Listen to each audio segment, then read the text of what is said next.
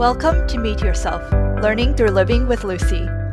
Conversations on self discovery and revealing what we really want out of work, life, relationships, and ourselves. As the clock struck midnight when she turned 30, Angie realized not only did she not like her job, but she was blaming her entrapment on external circumstances like society and family. She decided no more excuses, let go of her own chains, and set off to define her own calling. As she went from tech to fitness to podcasting to life coaching, each time she discovered new things about herself that continued to provoke curiosity and propel her down this amazing life path she carved. You'll learn about fears around judgment, imposter syndrome, how guilt plays a role in our choice of work, how to test drive with your quote dream life in small steps without blowing it up, limiting beliefs around money and work as a digital nomad versus as an immigrant in the United States, and more. Please enjoy the show. So I'm super excited to welcome Angie here today. Angie is a digital nomad, podcast host, online course creator, and community builder. She enjoys exper- exploring how to empower people to go on their own journey through transformation, through movement, writing, and other forms of creativity. So basically, she's done and explored a lot. and I am, I'm so, I'm so, um, I'm just so excited um, to have her here. Yay, I'm so happy to be on your show, Lucy. Thank you. Yeah, so Angie and I, um, we met through uh, Paul Miller's small group coaching. Um, it's a it's a coaching group with um, people who are early in their career journeys and want to, um, you know, figure out what their what their path is and what they want to explore more of. And I think from the very the very first um, class um, or session, we immediately connected. Like everything that like I said, I think resonated with Angie. And then everything she said, I'm like, oh my God, like, is this my twin? Like, what's going on here? And, um, so, uh, I, I, I, since then we've, um, we, I know we've had a couple of back and forths and then I feel like every time we talked, I've, I've learned something new about not just you, but also myself as well. And, um, and so I would really love to um, just kind of give the um, the viewers and audience um, a little dive into your story, you know, where you started, um, all the basically like the major events that have happened that kind of led you to this point, and um, and then we'll just take it from there. Okay. Well, thank you so much for your introduction. I, I definitely feel like exactly the same. When you are telling your story, so I was like, wait, is she telling my story? so about me, I I was like I studied literature and sociology for my academic background. So I was like, deep down, I'm this hippie person who just want to serve all the time, even though like now I realize I don't want to serve. But like I feel like I when when I was when I was very young, I know that working in a like regular day job was not a thing for me. But then I after I graduated, I still feel like I should be fulfilling what the society want me to do. I want to be a person who work in a prestigious industry or job. So I went to work in tech as an AI product researcher. When I found out when I told people about this title, I always feel like there is a there is a sense of powerlessness when I was telling people what I was doing. And at the same time, I started to live in a gym that give that gave me so much empowerment as a tiny tiny Asian female. Whenever I told was traveling around the world and I told people that I did powerlifting, they always changed their perception of me. And that really started to make me think that what do I really want for my life? And I know that through studying literature and sociology, empowerment of other people is always something that I really want to do. So I wanted to use fitness as my medium of empowerment. And that's why later I decided to quit and become a fitness coach. And where were where were you working at during that time when you said you felt like a sense of powerlessness? I was working at a think tank, like a huge think tank, two thousand people think tank for in Taiwan. So it's very hierarchical. A lot of like power, power, powers, uh, relationships that is building all the time in the company. Yeah. Yes. Got it. Yeah, right. and and when you um so you you mentioned that um that when you were there uh when you were at the gym that's when you kind of felt like you know that you had more power um and what um I it, was it that sense of can you describe more what that sense of powerless like felt like? Like what it's does that like mean? whenever I I start a day and I already look forward to get up work and go to the gym. I hop on my bus, I start I walk into the office. The first thing I say to myself when I walk into the office is why am I still here? Wow. When I see when I when I, when I say hi to my coworker, it was like, "Why are you still here after so many years? How can you stand all this?" It's my this like loop of dialogues happen every single day in the office. But it's when I really turn. I think for for me, I always have this idea of turning thirty is something huge for for female living in Asian countries, at least in Taiwan. And I was so afraid of that. But somehow, when I was turning 30, I suddenly let go of it. Like at 29 years old, I would I let go of it. I thought like nothing's gonna happen. I my pay is really well compared to the average Chinese salary. I, I get to live every day. I look good. I feel good. I have so much money that I can spend on like living a good quality of life. So I might just like ride a wave and doesn't really have to make a huge change of my life. But then all of a sudden, when I was turning 30 that midnight, when it's turning from 11.59 to like 12 o'clock hitting 30 suddenly just shake my existence i was like i was not being responsible for my life at all that for for all my life i keep blaming me uh blaming my my staying in the company to like the society or like oh my parents want this from me but i was actually just making excuses so i don't have to make any change i don't have to take any risks for my life I was so, so shaking that I didn't know how to perceive everything. But at that time, I had this blame for myself. Still, I was thinking that I will still go to the office and everything will stay the same. But then immediately, I took the train back to Taipei, step into the office. I started bawling. I don't know why. I couldn't control myself, and I know I have to. I have to start looking for, looking for something else outside this company. So that, that's a day I asked my teammate, my most intimate teammate, to go on the lunch with me and tell her everything I want to do. It was a very, it was a very, how do you say? I was so it was a very in- intimidating experience because when you have someone in the in the office space who know you so well, not just as a coworker, but also as a as a close friend. When you tell them you're leaving the company, you feel like you're betraying them. So when I tell her, I really don't know what she will be thinking, but then she said she just want want the best for me, and that's a huge support for me to leave the company where I already feel comfortable, but like lazy at. And that in within that week, I started to send out my resume to the gym like crazy. And at that time, I thought fitness coach is something that I want to do. That's like the thing when I make a career change, my life is like I made it. I yeah. don't. I, there will be like no other changes in my life. But like little did I know there was such a wrong perception about career change. Well, what was interesting uh, to me is that you basically like when you turned thirty, it sounded like you realized that I've been living my life kind of what I think other people wanted for me, right? Like the prestige and the and the money or whatever. And then you're like, no, I'm gonna pursue what I want now.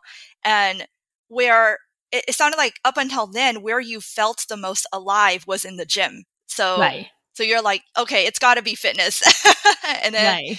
went all in on that, right? Right. Yeah, yeah. So, so keep going. I, I think you you mentioned that, um, but that wasn't yet the the still the the final destination for you. Right. Um, as you said, I didn't make the connection of by me being in the gym. Um, and why I feel so alive. Later, I realized it's it's the moment that you have to be so focused on lifting when you are holding when you are grabbing the barbell when you are lifting you have to be so in such an intense present with, with yourself you have to face your own fear and so that's actually what kept me alive. It's not about keep gaining weight and having this linear progression. Although like that could be sustainable for maybe a short amount of time, but eventually in your training journey, you will be injured. There will be there will be some other things that came in that you have to take a step back. It's not always linear, but at that time I felt like that linear progression is what kept me going in my life instead of like when you're working in a job and then like sometimes your project get canceled all of a sudden all the hundreds of hours you put into the project was just like eh gone. So like um, later i realized that's what i want for me. Like even now and when i was exploring i know that that keeping me alive this intense presence this being with myself this facing fear is what i'm looking for for my path onwards. But at that time when i was just making a, my career change i put so much in a job description i felt like I thought I want a title as a fitness trainer, and that is going to give me everything. But what I didn't realize is um, there are so many aspects involved in doing fitness training that doesn't really align with how I want to live my life. Like I want to I want to have my freedom and I want to be able to control my time. I have very energy reserved for interacting with the other people all the time. If I have like 24 hours a day, I need 20 hours for me and then maybe like two hours for family, two hours for friend, and that's max. But being a gym, you need to constantly talking to clients, regardless of their background, regardless if you are really aligned with, if you are you really have rapport with each other or not. And so that that drained me that year of being a coach drained me so much. I was so shocked. I was like, I thought this is my dream. I thought I made it. I will be made it. I will be like I will be there when I finally made a transition, but I wasn't. Where where am I? Like where am I going? I didn't know. But at the time I took um I met my my then Tinder date who is like cheering over there right now. My yes. then Tinder date who's a digital nomad. And I he got he was going through his own transformation journey, quitting his consulting job and become a freelance trainer, and now digital nomad in Taiwan, making no money. I I feel like I'm, eh, wait, where am I now? I was so I was so like attracted by the way he lived his life, and he he then hosted a course called Reinvent, where he basically shared his journey and his perspective about work, and then connecting with this fifteen students from around the world sharing their own transformation journey. And that's the time I, I was like, I need to do something.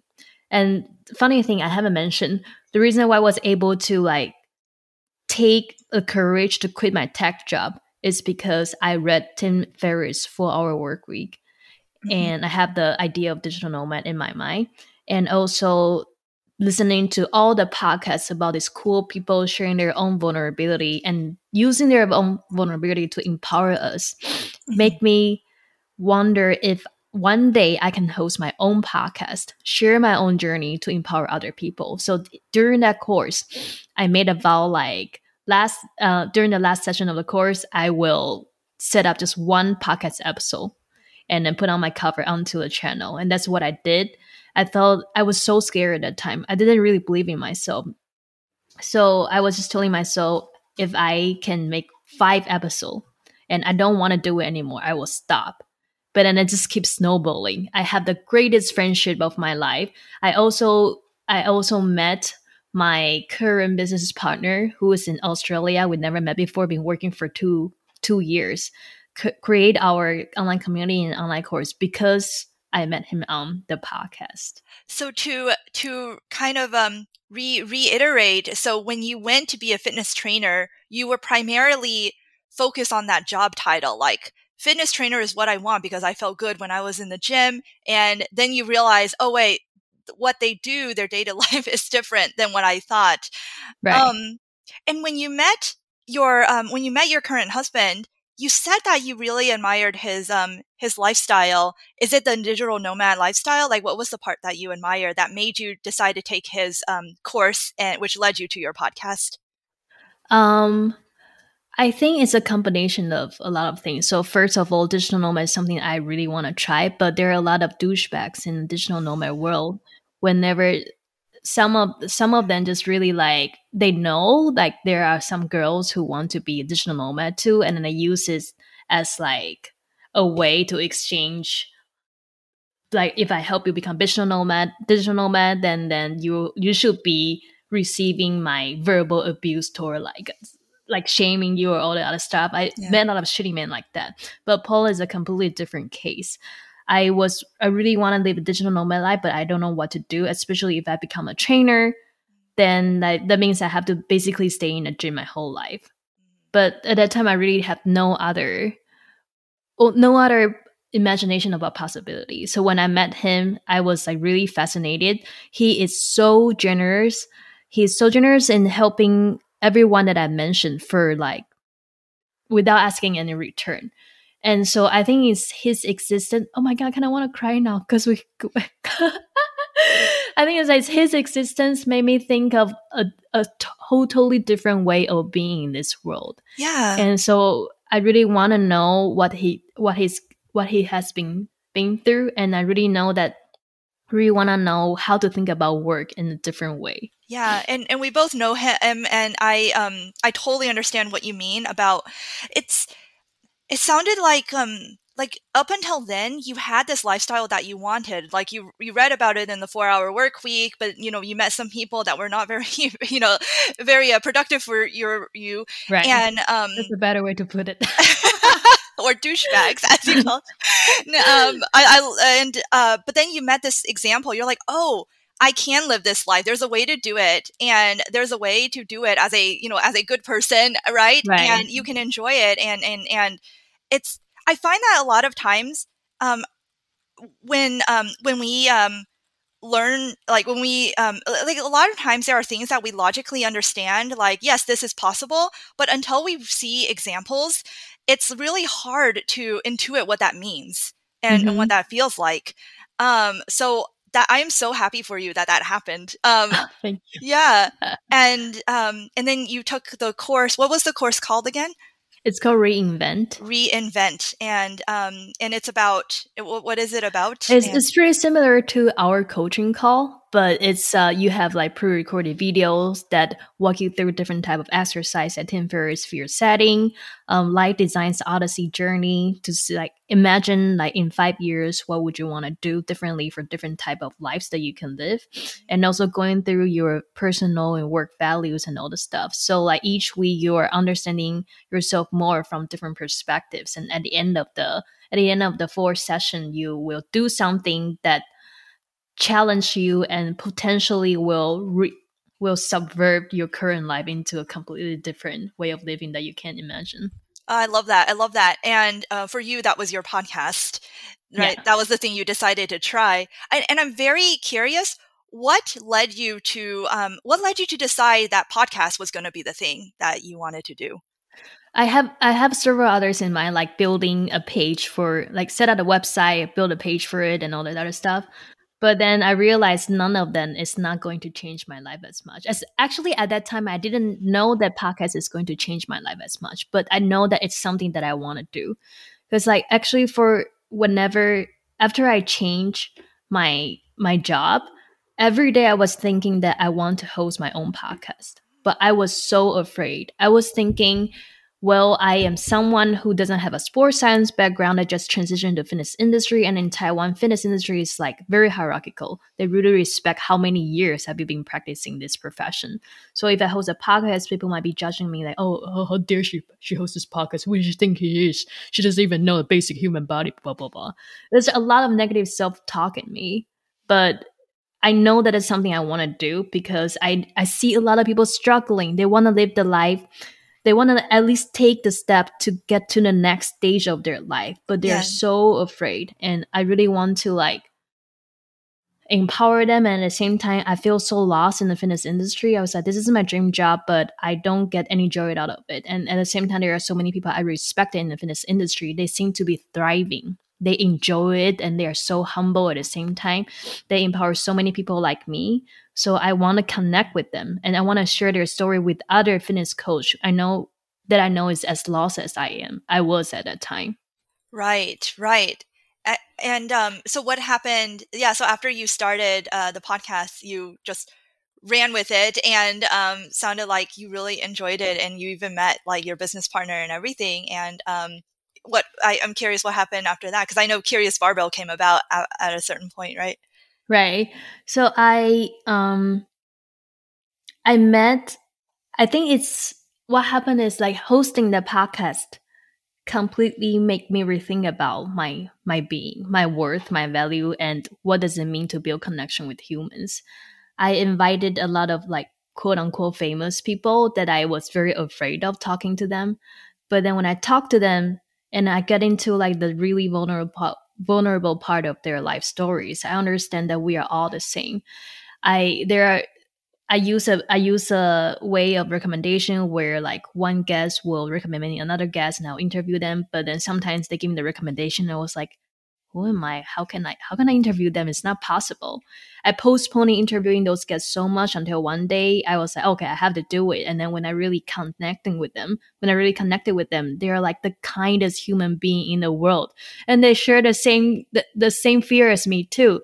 I was so afraid that I would be like impolite or people think that I'm too like uh i don't know now professional but then when i contacted those quote unquote famous people they have the same fear they're like am i being too impolite am i am i being not professional like did i help you like what can i what, what more can i help you with it's this understanding of like we are all the same as human being in this world that empowers me and like really started to imagine more more possibilities of like what i can do to help other people.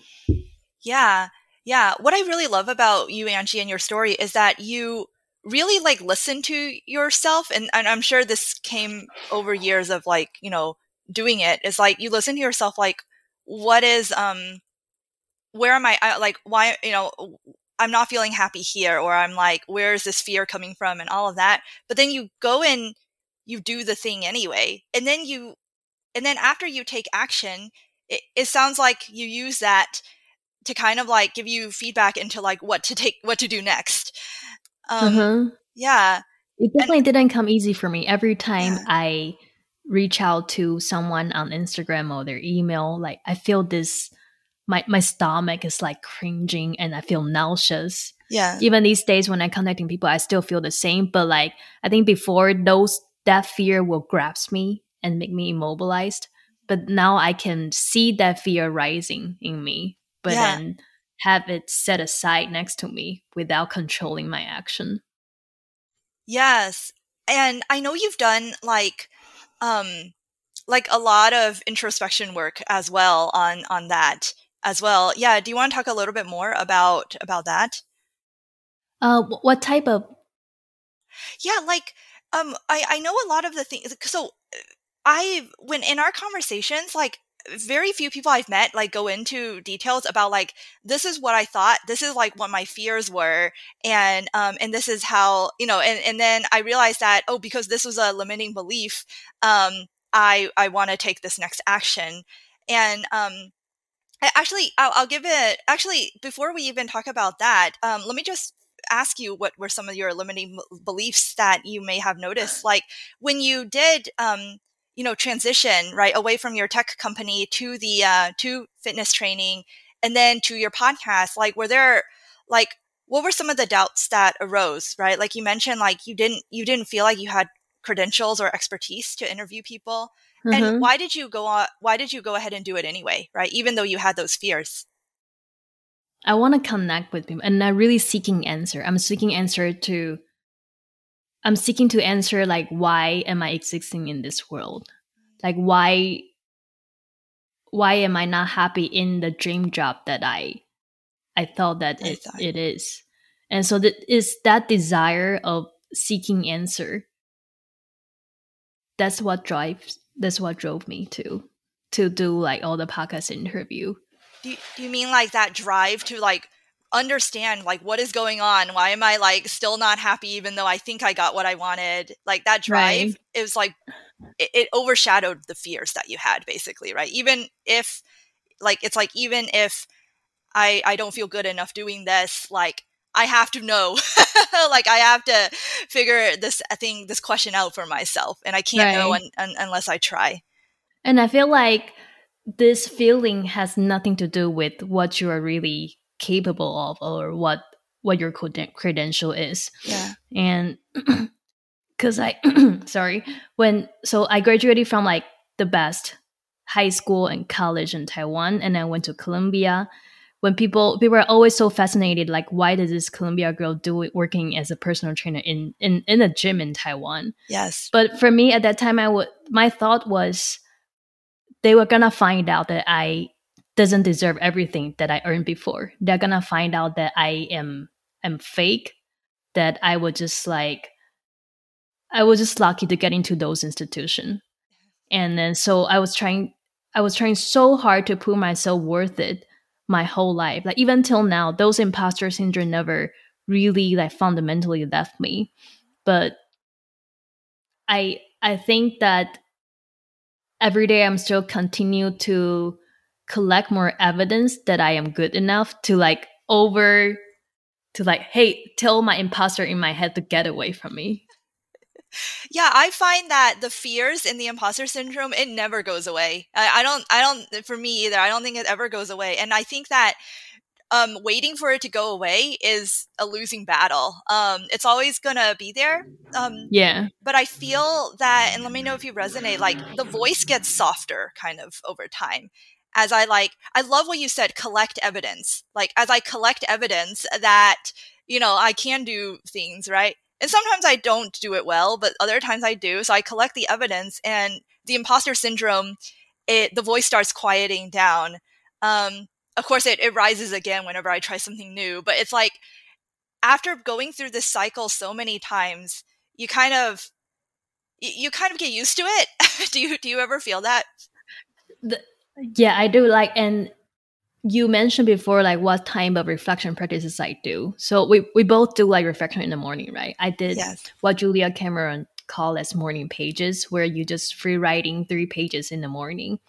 And then I found a very interesting pattern before before when I was writing like I'm not good enough, like who am I to do this? Like I will never succeed. And it will end with a softer maybe but maybe I will succeed. Maybe I am good enough. Maybe it has nothing to do with I'm good enough now. I just need to do it. And these days it comes with these days those bad thoughts was countered with a very aggressive positive thoughts. So when I was writing like I'm not good enough, uh, I don't deserve to ex- exist in this world, some like really dark thoughts, and then the next sentence will be, "Well, screw you, I'm good enough." Don't don't you dare to talk to me like that. I'm gonna prove you that i can.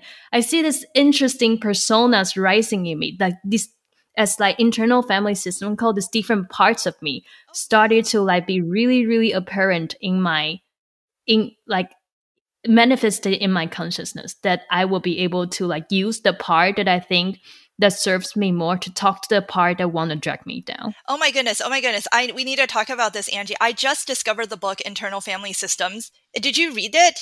Is this what I, you're talking about? I think so. I think it's, since it's like a methodology, I don't know if we're reading exactly the same book. I, am not reading it yet. I just discovered it, and the the the the topic fascinated me. That can can you um for for our listeners describe what internal family systems mean? Okay, so I'm not a psychologist. I'm trying my best to like describe what I know about yes. Mo- know about it. So basically, it says that when we were like babies, there are so many things that we can control. So when one thing happened to us that has a negative impact on us, it could be like we are crying in the dark and then no one is no one's coming to save us, or we are we we we catch we catch a sickness or like when we are older that we want to buy a toy we want to tag along with our parents to a supermarket and they want us to stay home those type of abandoned or being neglected moments we are we feel so powerless that we unconsciously develop another persona to help us deal with it mm. to protect us from to protect us from feeling the same powerlessness again but as we grow up we have all the agency to push the stuff we want and build relationship with with each other those hurt inner child they didn't go away. They still think that they need to protect us. So for example when we were thinking when we when we were a kid and then we may be very observant and see there's a facial expression change in our parents face. And then we know that the next thing is that they are going to be very angry at us and now when we're talking to our boss, we see the very similar, a very similar facial expression mm. appeared on his face. We suddenly feel so fe- like so scared. We are so scared that the boss is going to get flipped out on us. But actually, he was just thinking about his own stuff, his own family, or he's thinking about how to compliment us. but though the, the hurt inner child, they are so ready to come out and protect us that it immediately give us tell us to bring our defense mechanism up Yeah. So we become defensive, even though it's like unnecessary because there's no one going to flip out on us. They're just wanting to help us. And so this internal family system is a way to help you recognize different parts in you mm-hmm. that was built up in your past and then recognize the most fundamental good part of you should be the one that dominates these conversations. Yeah. And so whenever you feel like something's going up, that you have unnecessary emotional reaction to the current situation, you're gonna sit down and then you have to observe which part of you is dominating now. And then I, let the good part of you talk to that part. Yes, I that resonates with me a lot. And I, I want to share when you were talking about journaling. I've I've been journaling for a while now, and whenever I journal, it's like a different voice would come out and start writing, and then another voice would come out and start writing in a different tone. And I feel like if somebody reads my journal, they will think I'm schizophrenic or something because it's like multiple people are talking to each other. And and what you're saying makes a lot of because what you're saying that's exactly my experience when I'm journaling. It's like I have different parts of me and most of them are children. Like most of the parts of me feel like they're five years old or eight years old which makes sense because i think those those are the moments when like our beliefs get ingrained in us right? Um so i have the fearful side of me and then the lonely side of me and they're usually kids. And then there's this adult part which is the me now and i guess sometimes i feel like this is the part that needs to kind of like speak to all these kids and be like we're safe. We're okay. Um, just because that man you know looked at me a funny way doesn't mean it was the same person as you know as in the past yeah. who, who, triggered me. Um, and and that so that i find that to be very um very fascinating that there seems to be like like actual like a psychological like theory around this now that and, and it's not just you know us going crazy Yeah, and I think like I I was recently taking another course and then it talked about this this very central good part of us. How do you identify it and then make it serve you more? Is through identify the direct sentences in your journal. So if it's other like hurt parts, they will have a lot of questions, a lot of struggles, a lot of complicated sentences. But that essential good part of you, they will give out a comment like do not worry. You can do this. I trust you. Very simple and direct comments. So when you recognize those in your journal, lean into it more and then try to bring it out more in your future journaling. What kinds of questions did you find arose for you a lot, like repeated questions? Um it's mostly things that I want to do but I wasn't doing. Mm. So like how how can I be myself? How can I be alone with myself more? How can I talk to my partner in a way that I wanted more? How can I create these nourishing mo- moments for me more? Right, right. And um, so it sounds like a lot of it is is really self-directed. these questions, like I, I feel like the common theme between like these questions that you just raised is more is like, how can I how can I thrive more basically in life. Right. Right. I know I, I, could be thriving, but I wasn't. Why? Yeah.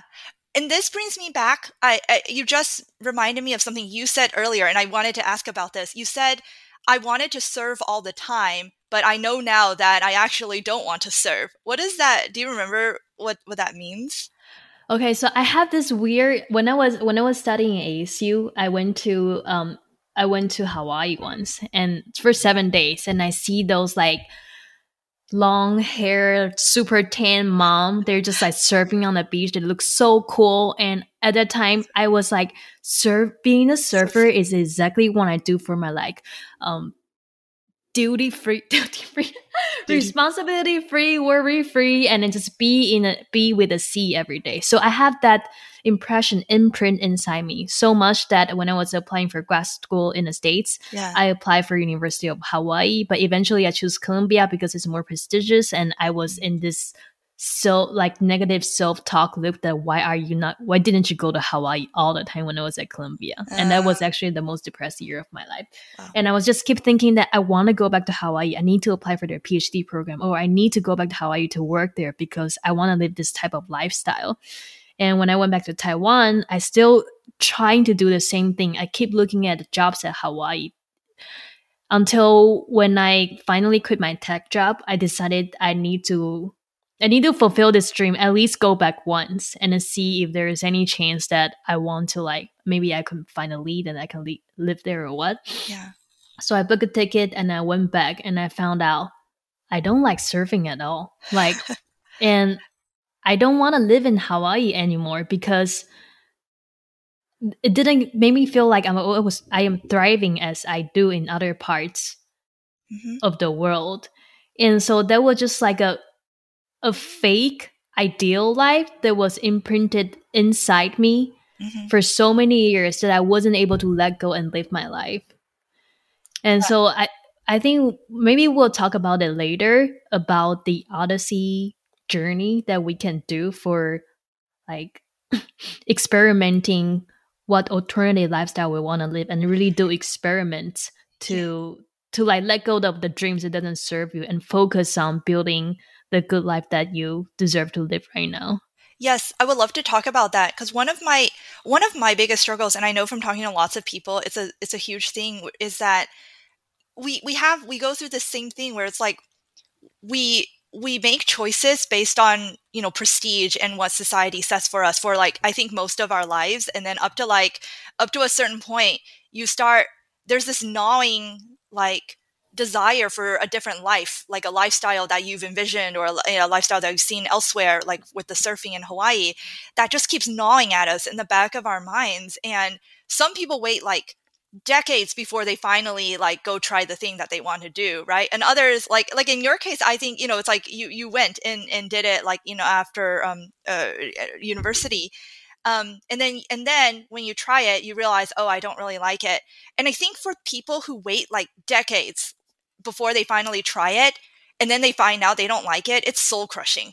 Because mm-hmm. they're like i spend like like like 30 40 years you know living a life i didn't want and then i tried my dream and then realized i didn't want that either. I'm like 50 now. You know and and it feels very very bad. Um so i'm very curious if you if you have any um yeah if you have any ideas on how people um can i guess figure that out sooner right? Um and what's interesting is that after you did the hawaii thing you didn't just break down and decided you know you you you're done. Like like you don't know what your dreams and passions are. Like you kept you kept moving forward and trying to figure that out. Um I, I don't know if this odyssey thing i've never I, I don't know what it's about but do you think like that that would be useful for that kind of problem? oh yeah. so so that's the that's the three type of life that we can live over the next five years. That's the odyssey ah. journey. So odyssey is a, yeah. a figure in the mythology right? And he went on his grand journey of like battling and like it's actually just a journey of like exploring who you are. And this concept of odyssey planning was is um came out from a book called designing your life. It's using design thinking to take the steps you need to like verify if this is the life you want and it was invented by stanford professors like i think stanford design school yeah um, the first step that you can do to realize what you really like is to take it's it's called AEIOU method. Basically, you do a journal log of what you do every day. It doesn't have to be work related, but basically you uh, evaluate each item, each work task you do, and then analyze if this work task put you in the flow, mm. make you feel more more energetic, or the opposite and how happy you are in doing those stuff. And then you're analyze you're going to analyze that task according to who you talk to, what medium you use. Do you use computer? Do you use phone? And like times I think like the objects, the thing you're working on and all, I don't remember the exactly stuff, but basically you analyze your work text in, from many different spec, uh, perspectives. Then you do a like a summary analysis mm. about what are the thing the group of things that make you alive put you in a flow and make you feel like your life is worth it and then you analyze what's the coherent traits within them so that's actually the type of work that you are or the, the type of life that really serve you are these things that you've done before or things that you haven't yet but you're just imagining yourself doing it and then and then writing down like you know um, Oh no, the- it's Yeah. really journaling of what you do every day now. every day now. So you can have a very like clear understanding of your emotions going on. And then after that, through that group of things that bring you into a flow state, you started to do um, a mind map, creating all sorts of ideas that you can work as your as your future career options. Then choosing three keywords out of those mind map map out five years of different like three different lives you can live. The first one is the current life you're living now. Mhm. and for the next five years what your life will be like. Are you being promoted? Do you have kids? Did you try different hobbies? Do you build side business? And the second one is the one that you really want to live um but haven't get a chance to try. And the third one is if money and pres- i think money and time is not concerned so basically Yeah. you don't have to sacrifice anything and then you can just do whatever you want what type of life you want to live right. and so these are the three odyssey planning that you can do and for me when i was in the tech job wanted to try personal trainer but also wanted to be a surfer tech job was my first life personal trainer is my second life and surfer was the third life if money and time is not concerned what would i do Mm, I quickly found out that the third life is just something that I made up. It doesn't really fit into like being Hawaii doesn't put me in the flow states. I don't feel more energized living there. I, Right. and that's what I found out uh, through hosting a lot of life design workshops too. A lot of people, their third life is the life that keep them from experiencing their current life in the fullest, but also the one that is totally inconsistent with how they want to do. It's just a made up dream. That's so fascinating. So, okay, I want to reiterate. So, when you imagine your first life, the first life is the life you're living right now. Right. The second life is the life that you uh, haven't gotten a chance to try yet, but you would like to, right? Mhm. Um, assuming everything else is the same, same money and time and all that. And then the third life is if time and money weren't a question, like you can ma- wave a magic wand and have it, what would you have? Mhm. And w- what you just said, I, I've never um, that that fascinates me. You said um, for most people that you've interacted with, the third life is one that is something that they dream about, but it's not really coherent with what they actually actually want. Mm-hmm. Is that Right. Yeah, that's I had a very similar experience when I um like I started my business. I wanted to be um like a scrappy entrepreneur, right? Like I, there was something about being like a self-starter and like being really scrappy and I was really I was really all bought into, you know, the whole like hustle and Gary Gary V's like like I, I don't know, I loved I I, I don't like I loved hustle culture for some reason. I don't know why. And I wanted and I thought I wanted that because it made me feel like so powerful and, but also free at the same time. And then I realized very quickly that life was not for me.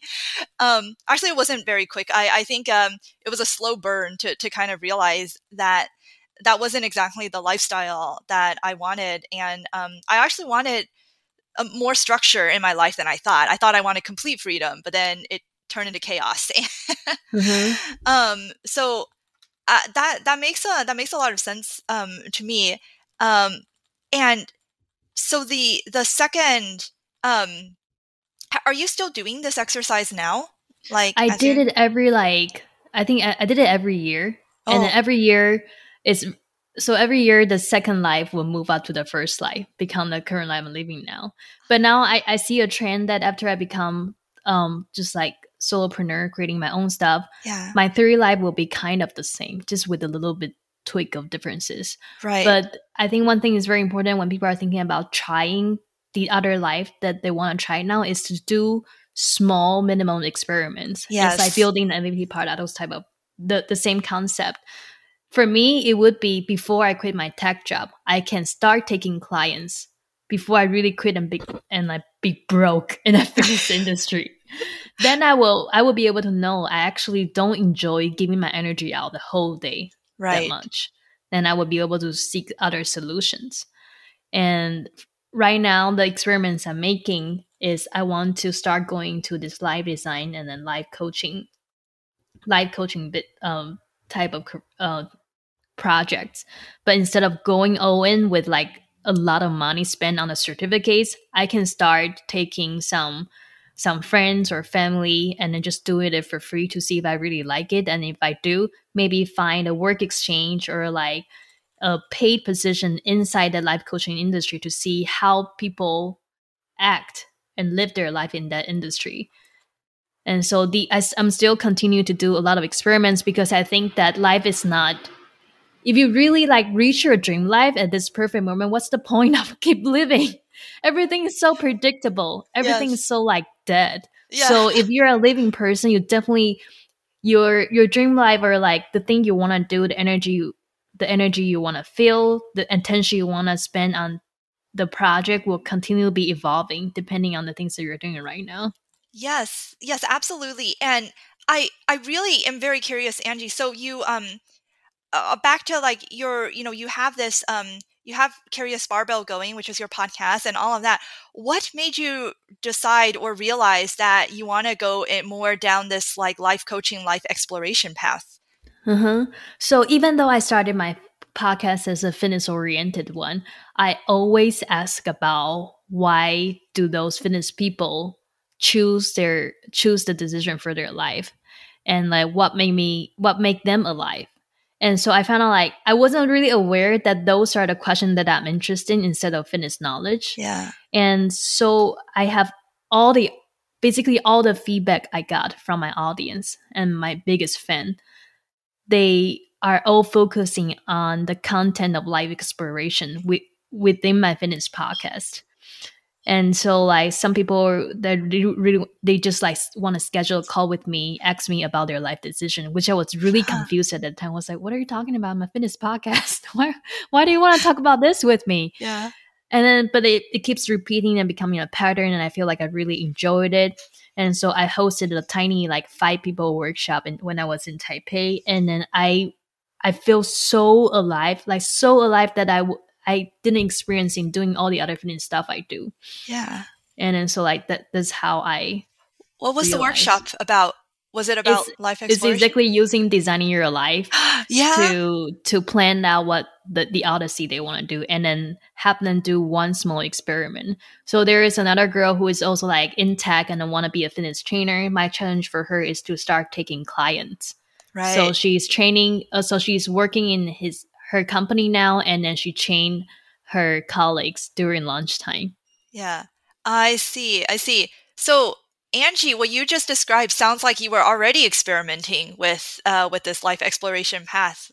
Right, you explored I, it already with your the the fitness right in your your fitness audience. Actually, a subset of that, you actually took them and ran a ran a workshop with them, and um, even just that one-on-one conversations you have with them like I, it, it sounds sounded like you helped them a lot with their life exploration.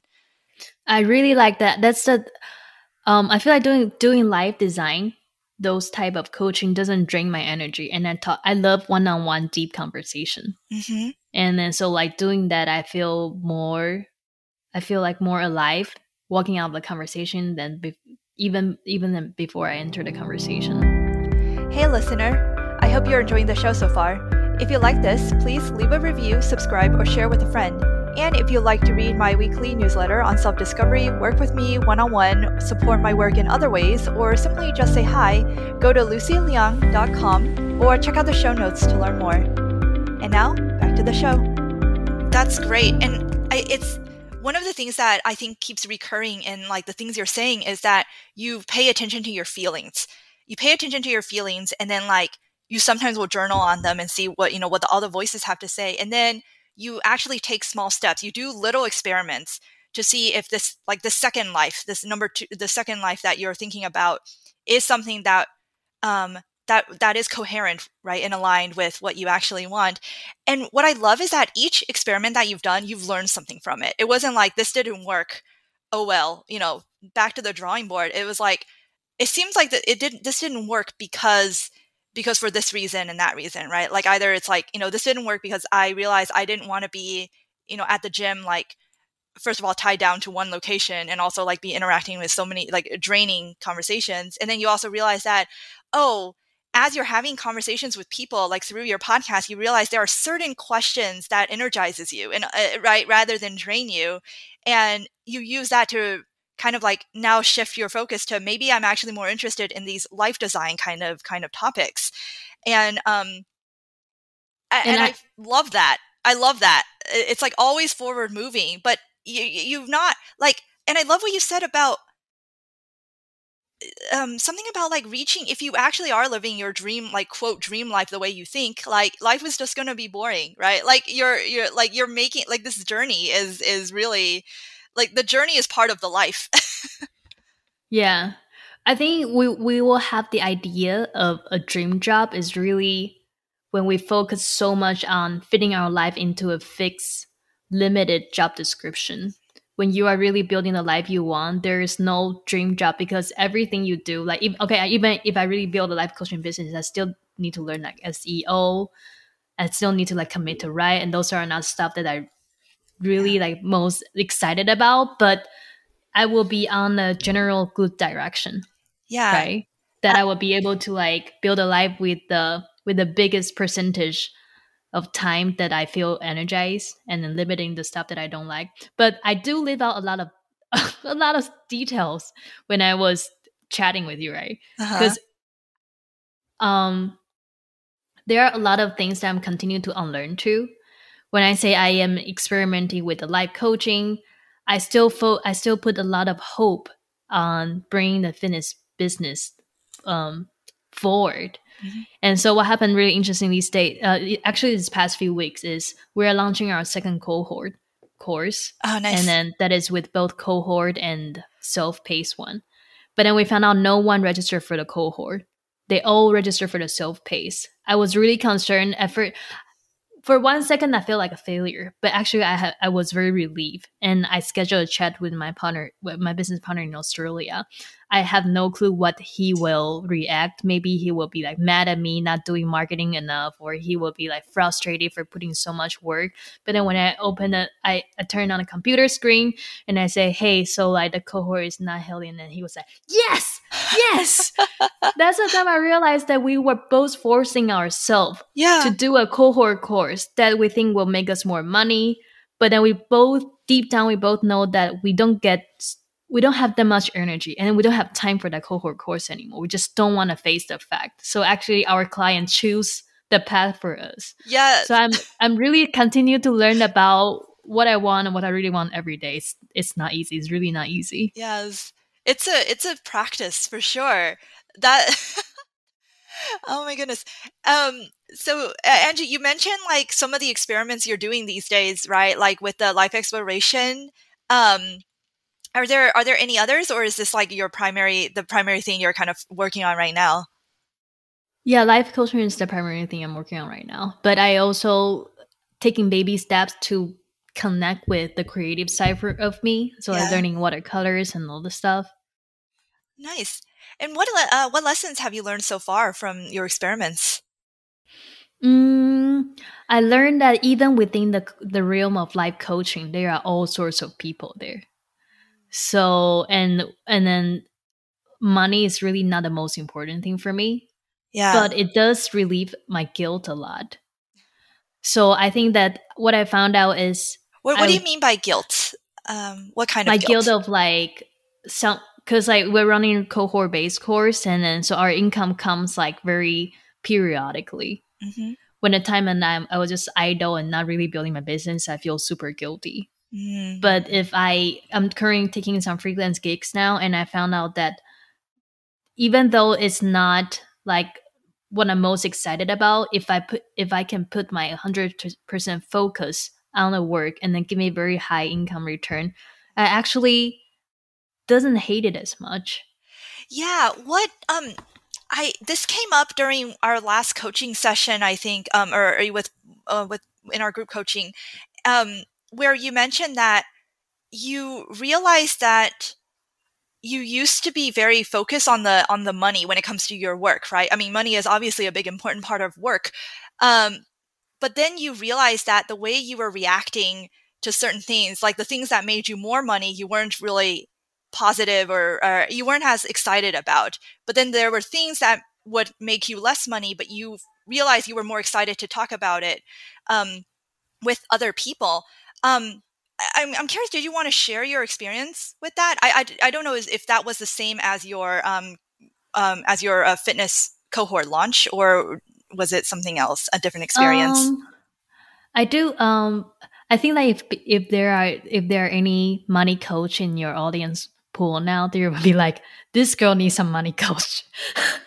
I do feel like okay so, so i when, when i talk about like me wanting to be a hippie i think that also comes with a idea that I am born as a starving artist, mm. those type of mentality. Mm-hmm. And so I think like for the past two years when I was building my business, I am battling with that so much that I don't deserve money, that I'm an imposter, that when people pay me, they will want a refund because the thing I, I built was not good enough, which never happened.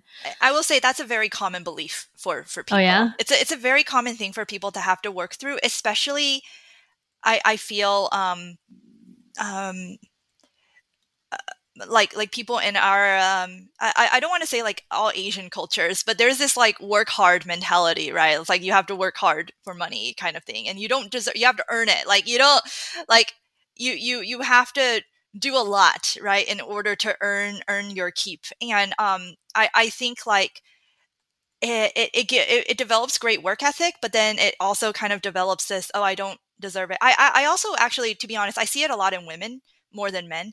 Oh, yeah? this, this like I don't deserve money kind of thing, um, unless I like sacrifice, like you know, suffer for it. oh um, wow! I didn't know experience. that. That's so fascinating. Yes, yeah. It's I, also fascinating to to know. Mm-hmm. Yeah, and and there are definitely ways to. I mean, you've you, I know you're you're you're you've probably read books about this, like you know, to re- rewire your beliefs around that. But it's a um, as you've said before, right? A lot of beliefs we gained when we were very little. So sometimes it just takes a lot of repetition to, to mm-hmm. rewire. Mm-hmm. Um, uh, but but yeah, so you you felt like this was kind of coming up. Like I think what you said is like you associate. what I'm what I hear is that you you really there's this lifestyle you really want, and it's a lifestyle of freedom, right? It's like this hippy dippy kind of lifestyle, but it's like so beautiful and art, art, artistic and you know and, and free but then you associate that with not being not not making money. Is that right. is that what i'm hearing? Yeah. Right. Yeah. So actually so we we we scheduled this podcast today and then but like last week was like the hardest week for me i think for the past few years. Oh wow. In terms of like thinking about work and life i was actually so so as as lucy you know that i just immigrating from taiwan to the states and then there is a lot of attachment toward like it's weird before before i really got my permanent residency and moving to the states I, I, I allow myself to do as much experiments as i want when i travel around the world in mexico spain and stuff yes. i don't want i was i don't want to go back to corporate life at all i i hated it so much and i i really don't see any point of making more money than i need living the lifestyle back then because like i I had everything. Like I go to the beach every day. I talk to people from different language. I, I'm, I was really my best life. There's no point. I, I couldn't imagine myself going back to a corporate job. But when I got my permanent residency, the first thing I think about is I need to get corporate job. I need to earn a lot of money. Yeah. After I go back to the states, and I I still couldn't fully grasp where it come from.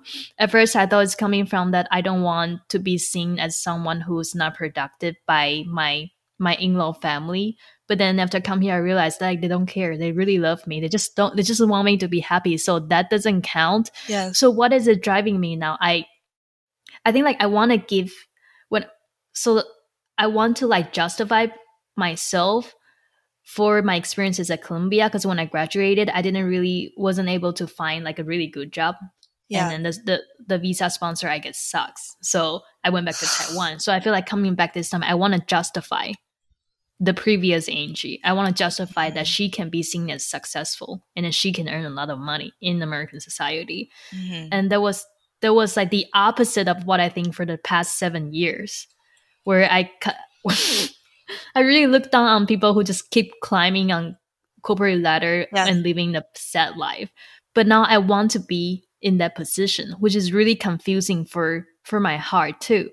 And I recently recently just also found out that when we were discussing like what does success mean to me yeah i can't believe my definition of success right now is to feel burned out and wow. work till middle of the night yeah. for a job that I don't like. That was so ridiculous. I would never thought about it to like I never thought about it. That's my definition of success for the past years of my life. And it only came up as a new definition of success when I'm here in the States. And so I was really confused and then talking to my friend who is a life coach. And then I realized that definition of success coming from me as a little Angie, like elementary school. And then I saw my father working at his desk mm. till midnight before he come turn turn his light lamp light off and then kiss me goodnight. Yeah. And so like I was trying to yeah, look I, I look up to my father so much. I want his approval. Like yeah. I want to cry now. And so like I, know, I was I, yeah. I was trying to force that success image for me so much now. Yeah. So like these day, these few weeks, I'm trying so hard to like rewiring my behavioral and thought pattern on this. I want to say, Angie, what you just you were like, I'm gonna cry. I'm like, I'm gonna oh. cry. I I I actually resonate so much with that. I I don't know if you I um when I had journaled about this, like what does success mean to me, um, I, I can't believe the same thing happened. I was like, what success means is working really, really hard and making a lot of money and making my parents proud. And all three of those things were like connected. Like I realized that they were connected to each other for me for some reason. And um the working really hard, the making my parents proud. When when you said that you um it I, I felt like there was almost some like guilt, residual guilt inside of you when you said like I feel like I went to Columbia and I so you know I I I did all these scenes and um and so now that I'm in America I need to like you know really succeed now because what was that all for? Right? Like that was kind of the sense i i got. Like i have to like make i i, I have a lot of that too um, especially from the perspective of like my parents did a lot for me sent me to mm. a good school all of that and um, you know i was at microsoft for a few years and then i left you know?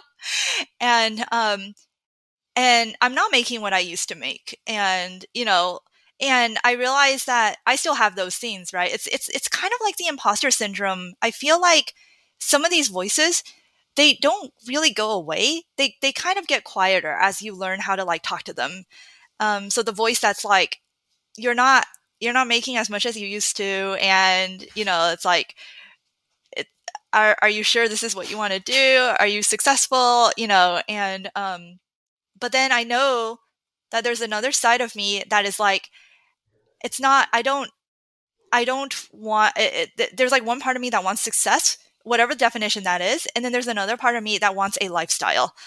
Um and the lifestyle voice gets louder and louder over time and the success voice gets quieter and quieter over time but once in a while right the success voice the success voice will like scream at me and then i you know do some work and then it gets quiet again and mm-hmm. um i'm so I, I wanted to kind of just say that um, that I resonated a lot basically with what you with what you just said, and I wanted to thank you for being for being vulnerable and authentic and sharing that.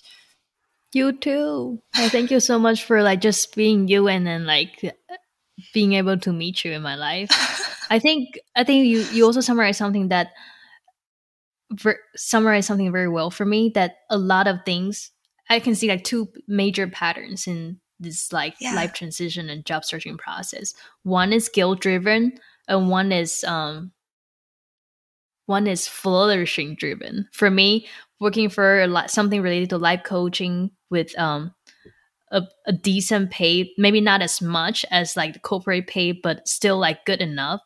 That was flourishing driven, and the guilt driven is making me some pursuing something that I know I will hate yeah. and burned out, but then that would be something that I can get rid of my guilt for. Yeah. Not um for like basically my parents is still working they're not retired so as as a kid how how how, how did i dare to retire yet that's basically yeah. that guilt driven yep. pursue i know exactly what you mean by that um and you mentioned that like, last week was kind of like a really hard week for you. I think it, because of this internal like dialogue and conflict that's going on. Yeah. Did you, um, where are you now? Like, um, in terms of that, did you, uh, yeah, have you learned anything or like made any sort of like consolidation of your thoughts around that?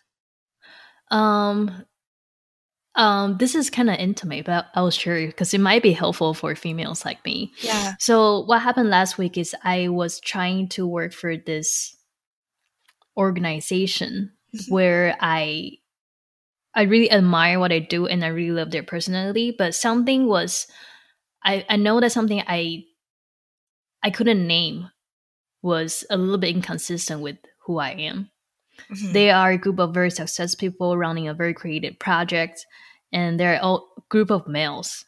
Mm. And and so when I when I talked to my my friend who is a life coach, Kelly, mm-hmm. she she made me realize that I have this very I have this desire to pursue very masculine team mm. and culture. Mm-hmm. But if we think about those entrepreneur those male entrepreneur who are thriving, that they have a good balance of life and also earning good money, they know how to incorporate the family the family part of them into into their business. So they know how to rest. They know how to pursue the creative side of me.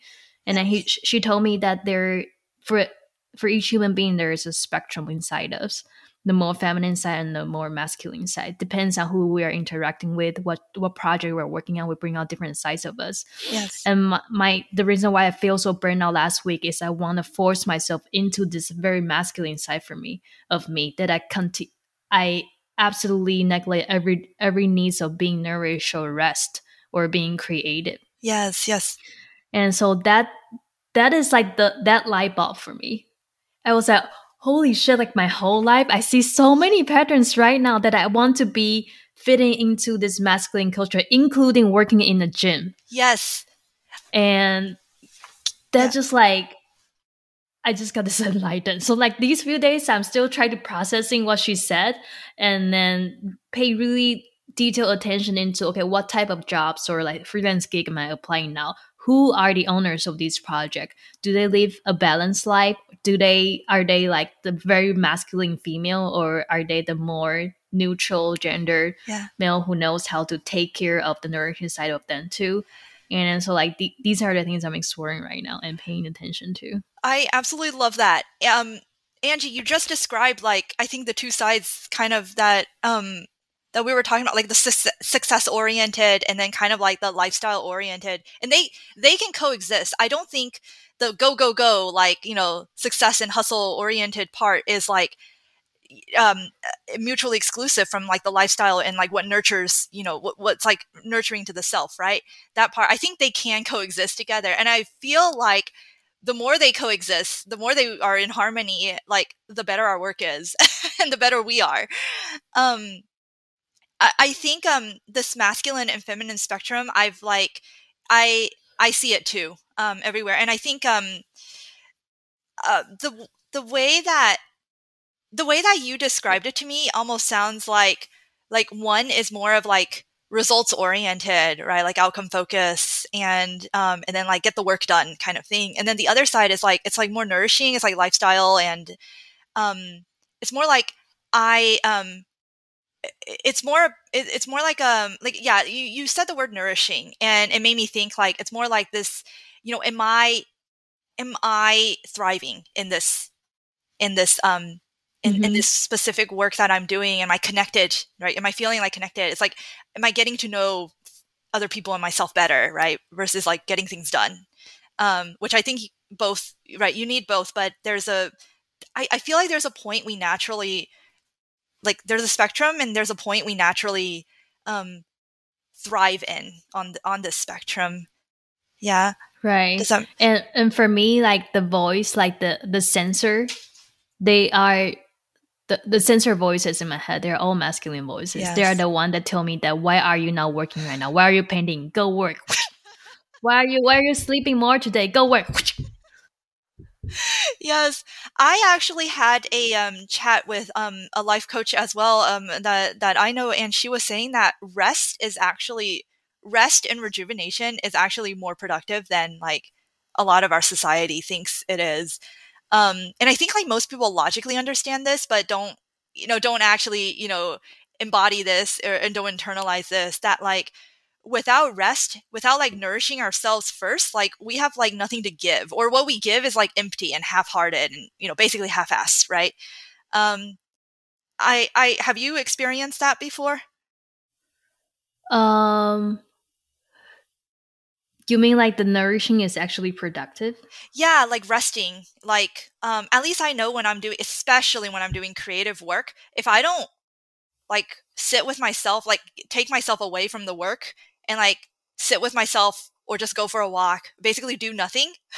Mm-hmm. I, um, if I don't do that, then I, I I'm not going to be very creative. Like, like things don't come out the way I want it to do. But I, like after I take a break, um, I come back and and the ideas come right or or i start seeing you know idea uh, i start seeing things i didn't see before on the paper um, yeah have you had that experience right so i this is something i need to learn from you and i do have i do have um some like things that i do to make me feel more energized yeah and one thing is also really recommend this book called The Artist Way by Julia Cameron. So she recommended Morning Pages and The Artist Date.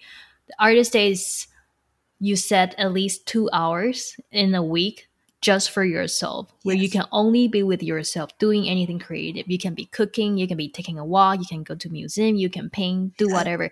Go to a stationery store and buy some silly stickers to bring to like reward your inner child. you just use that two hours. It can be more than two hours to be with yourself, and that's my that's my way of like giving me a legitimacy to rest. Yeah. And the other thing I also found out is doing. I'm practicing capoeira now. It's a Brazilian martial art oh. that has music, and then it it's like a combination of strength, but with more flow and a more physical body moving across the space. And I realized that that's actually I whenever I walk into the class, I might be ending up a, a work day and I feel very drained. But after practicing for an hour with like intense training, I actually feel so much more alive and energetic.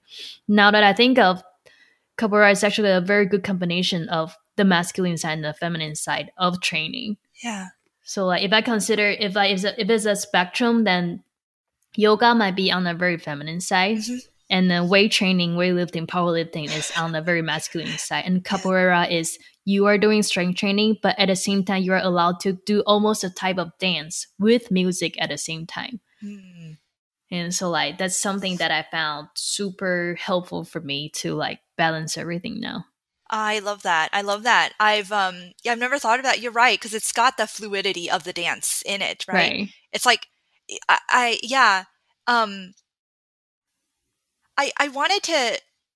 I I'm just noticing um because I when you talked about how when you were powerlifting you really like the feeling of power right and and that that happens when you're kind of like in that zone and focusing on like moving the barbell and i've i've definitely had that experience before too and um I'm I'm five foot three, so I would consider myself also kind of like a short. I, I have like this baby face, you know, you know, like us Asian girls, we tend to have like this baby face, and yeah. people think we're still in high school. Yeah. So like when I'm lifting, I'm like, no, uh, it's like part of my internal drive when I was like really into lifting. It's like I want to look like tough, like I don't want to be sm- like like this little small delicate little kid that people that I I, I thought people thought of me as. Um, so I'm like, yes, I'm gonna be tough. I'm gonna be powerful and strong and look big and and all of that. Um, and then I realized that that well i know now i didn't know it then but it did put me in a lot of um, masculine i think energy I, I i remember that was around the same time i started really glorifying like the hustle culture and like um you know like work hard you know and uh just like like uh, that was when I started following Gary Vee and and all of that, and and I still like their stuff, but but at the time it was like it became like I don't know, like I started fantasizing about working into midnight and being really you know oh, that's so interesting. driven. Yeah and it was really only after my burnout that i realized that i need to pull back now and focus on like not just the goal but the experience. Like i don't enjoy the experience of burnout you know um, and I started doing more yoga now. And it's so funny that you you when you did the examples of the of the spectrum, the masculine feminine spectrum as applied to um, exercise, you said weight training is on one end and yoga is on the other. And I I recently started picking up yoga um, to get myself back into that more of a flow, nourishing kind of energy. Um, and I just find it so fascinating because every time we talk, I'm like, "Are you talking about me right now?" I know yeah. twins. it's oh my god, it's so fascinating.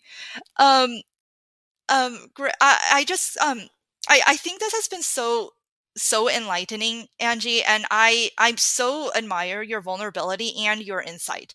Like, what I don't know if you notice this, but when you share even the vulnerable parts of you you have insight attached to that like there's wisdom attached to that and i and i think it's because you you think about it a lot like a lot of people don't think about why they do certain things or why they react in a certain way and the fact that the fact that you when you like ask yourself what does success mean to you? you said it's like working really really hard like I, people don't allow themselves to admit that um and and you do and I think that's one of the reasons why I love talking to you is that is that there's this lo- layer of honesty that most people don't get to, right? There's like the surface layer of honesty where it's like you know you're not consciously lying to people right you're being consciously honest and then there's like i feel like this subconscious level of honesty where I, I, think it takes a lot of practice to to kind of get there um i, I don't know if you noticed that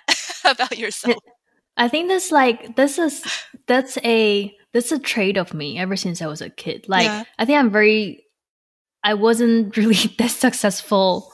I don't have a really successful socialization uh. into a into an adulthood. and so when I was a kid, like I always tried to I always found myself being super honest. Mm. Like I will walk into a classroom and then I will like be staying on the stage of like maybe like a grade a class a class with a grade like two two three years high, uh, older than me, and I'll be like, hey, that that guy, I really like you. and then like and then I'll be calling to like the teacher's office or like my parents will scolded me and I was like why why can't I say that and I found all this honesty without knowing that it's, it's a forbidden thing. Yes. It's becoming a strength for me these days, especially for helping people figure out like what they want for their life when they cannot yes. name the emotion they're experience i will be go ahead and name it for them and yeah. that naming just bring a clarity to like to what they want to explore in the future. Absolutely. I think it's like there's being honest with other people and then there's being honest with yourself. And when you said like i'm really glad that you help people with like naming their emotions i think that's a thing that they don't teach. Um I don't know about Taiwan, but they definitely don't teach it here in this in the in the um, states, U.S., um, which is like you know feeling like understanding what you're actually feeling because like our emotions well they reflect the truth right of like what we're really feeling whether or not we think that's right or wrong it's like it is what it is and i wish more people i'm so glad this is something you help people with because i wish more people kn- knew how important it is to listen to their emotions and yeah get it out. Yeah, we, we definitely don't teach that in Taiwan. The way we're yeah. a culture that suppress emotions and feelings. yeah. But I, I do I, I do think that it's like double edged sword because we are so sensitive and so curious. Sometimes there is a lacking.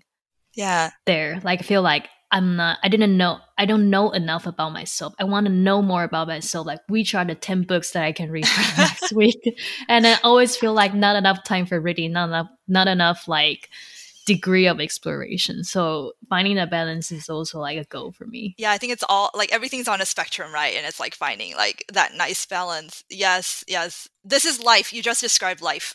uh-huh. Yeah, it is. Yeah. Awesome. Oh, this has been so great, Angie. I, I wanted to just kind of end with a few questions about you to like, you know, um, I, I think we've already like to, uh, like understand like what what's important to you and all of that. I mean, we we've already covered a lot of it though. So, um, I guess one of the things you mentioned um, in in your um, before uh, is that like one of the things you wanted to do is um, empower people's other people's transformation journey through movement, writing, and other forms of creativity. Why is this important to you to do that? So, I think just like I think it's my personal experiences of feeling empowerment through that. Mm.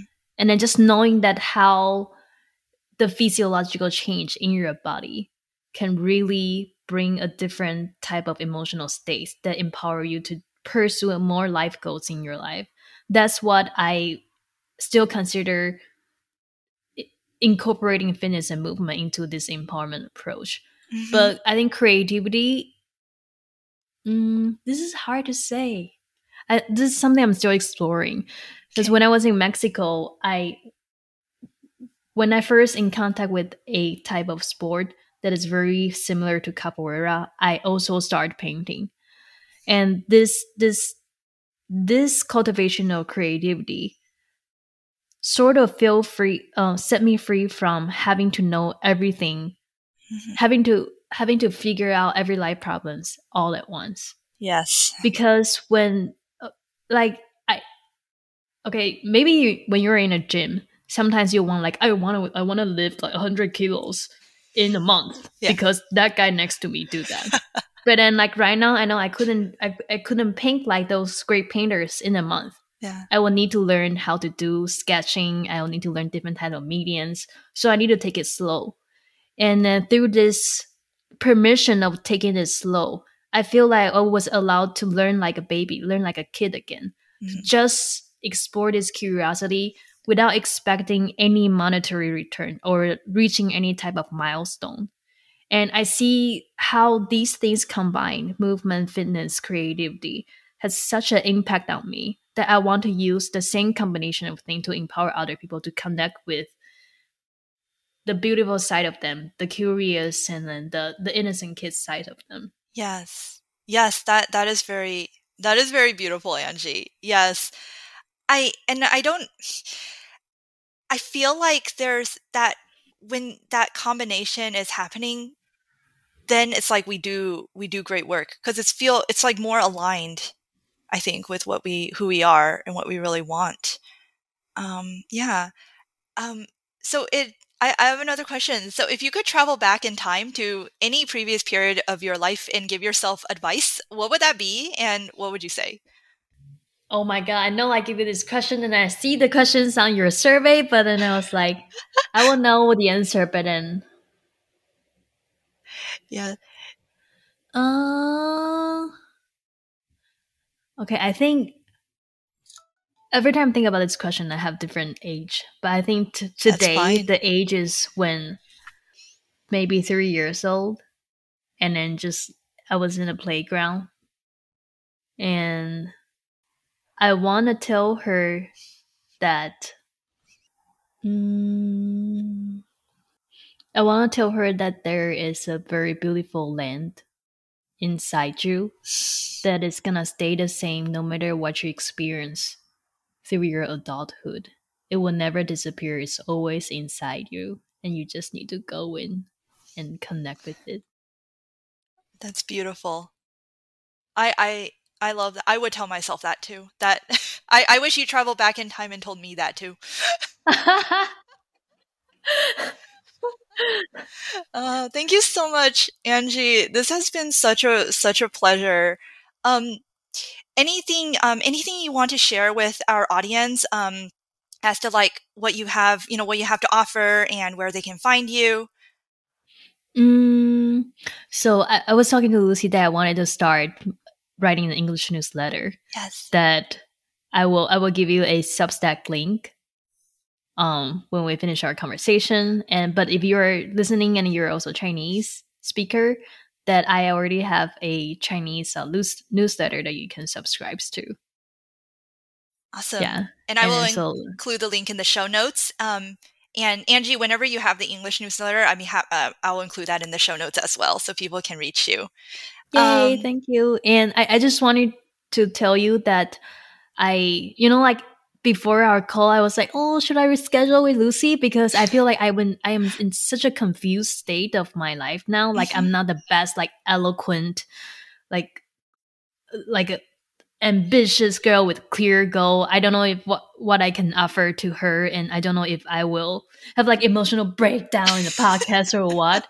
But all your questions just really make me rethink my journey in the past few years, and I have, I feel like I was re- being able to reconnect it with the part that I wanted to reconnect but couldn't for the past few weeks, and I feel, I feel lighter now after talking to you. I'm so happy to hear that. I I I love hearing your journey, by the way, too, and um, it it actually energizes me.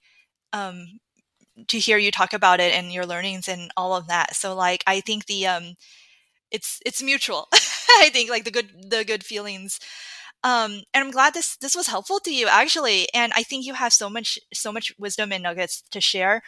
Um you know this this and you know this recurring like um I think this is a recurring demon for you, right? This like I don't I don't have expertise in this area or like, you know, I'm still not at a certain stage yet. So, um, so what do I have to share kind of thing. Um, I think we all have like our own recurring demons. like I have my version and I think the, you know, you have yours. Um, and my, and I find that that can be a sign that like, okay, this is, this may be the right direction to keep going sometimes, right? Yeah. It's like, it's like I see my fears almost as signs now. Oh wow, that's such a yeah, such a good way to put it. Um, but I wanted to say, uh, actually, specifically um, related to that is that I wish I had heard more stories from people who were like not like who who didn't have all their shit together, right? Like who were on the path because that's where I'm trying to be on, right? Like the people who have like made it well first of all i question if that even exists anymore right?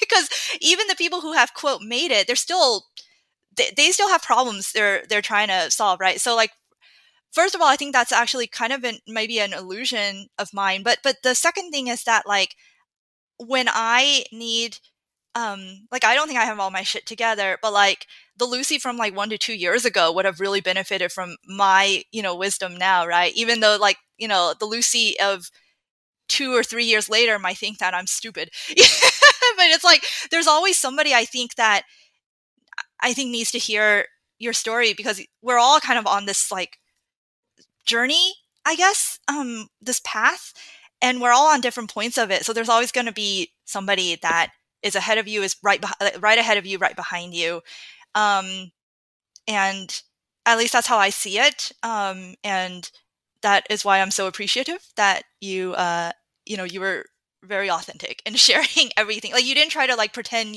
you got everything together right? It's like that's not real. Um and i think right. more people need to know that.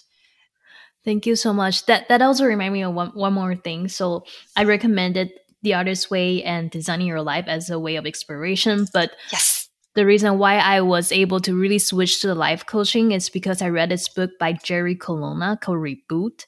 Reboot. And this is the first time I I read something that was so true and real to how I feel living my everyday life. Yeah. And so that sort of empowered me to share my story. So if, if you are listening right now and you feel like you you feel exactly the same of me and Lucy, then definitely check out Reboot. That will free you. I will include all the books um, that we've mentioned and talked about in the in the show notes below. Excellent. Um, great. And um, and where can our viewers find you, or listeners and viewers?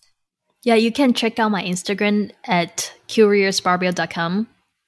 All right. Wait, at curiousbarbell, not at curiousbarbell. curiousbarbell.com, and I will include that in the show notes as well. Okay, cool. excellent. Thank you so much. You're you're very welcome. You're very welcome. Uh, it was a pleasure having you. Pleasure talking to you too. All right. Bye. Bye. Thank you for listening. There are thousands of podcasts out there, and I'm honored to have you join me here. If you enjoyed this, please leave a review, subscribe, or share with a friend. And if you'd like to read my weekly newsletter on self discovery, work with me one on one, support my work in other ways, or simply just say hi, go to lucyliang.com or check the show notes to learn more. Thank you, and I appreciate you.